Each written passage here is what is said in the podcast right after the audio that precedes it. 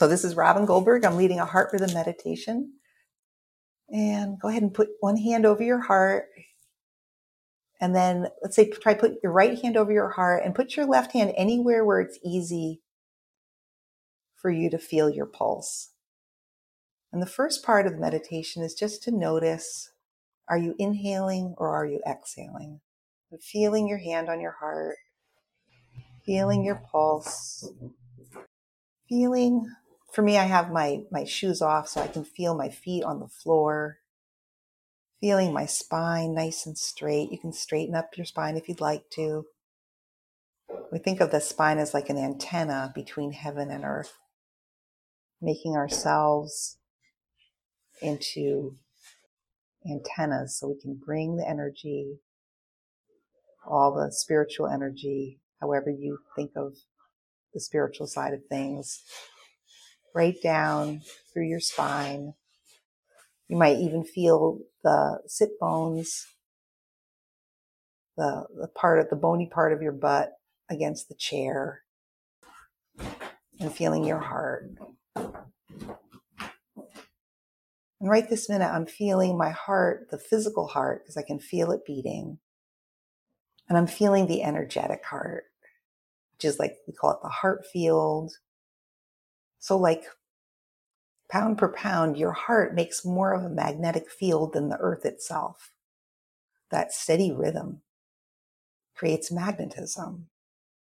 And the electrical field around you is an important part of yourself. They'll say, I just really love her energy. We're sort of creating an beyond, you know, we put our clothes on to create like an impression in the world and that's almost like, like a child playing with a doll. Because beyond our clothes, we're actually creating like a magnetic field all the time when we walk through the world. And other people are reading that magnetic field. And you have to ask yourself, like, am I creating love and caring and connection wherever I go? Or am I, you know, creating stress and disharmony fear wherever I go? Like, what's my energy clothing that I'm wearing? And you keep breathing in and out. Keep feeling for your heartbeat or your pulse. And then keep sort of noticing your body. I have a body. And if you can particularly feel the area around your body, like the edge, where's my edge? Where do I actually start and stop?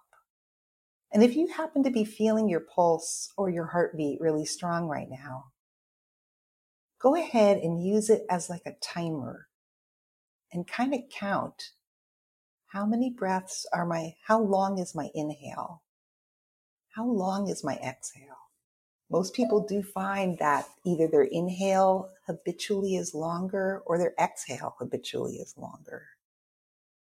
And that is a nice little hint to how you're showing up in the world. Thank you very much for breathing along with me.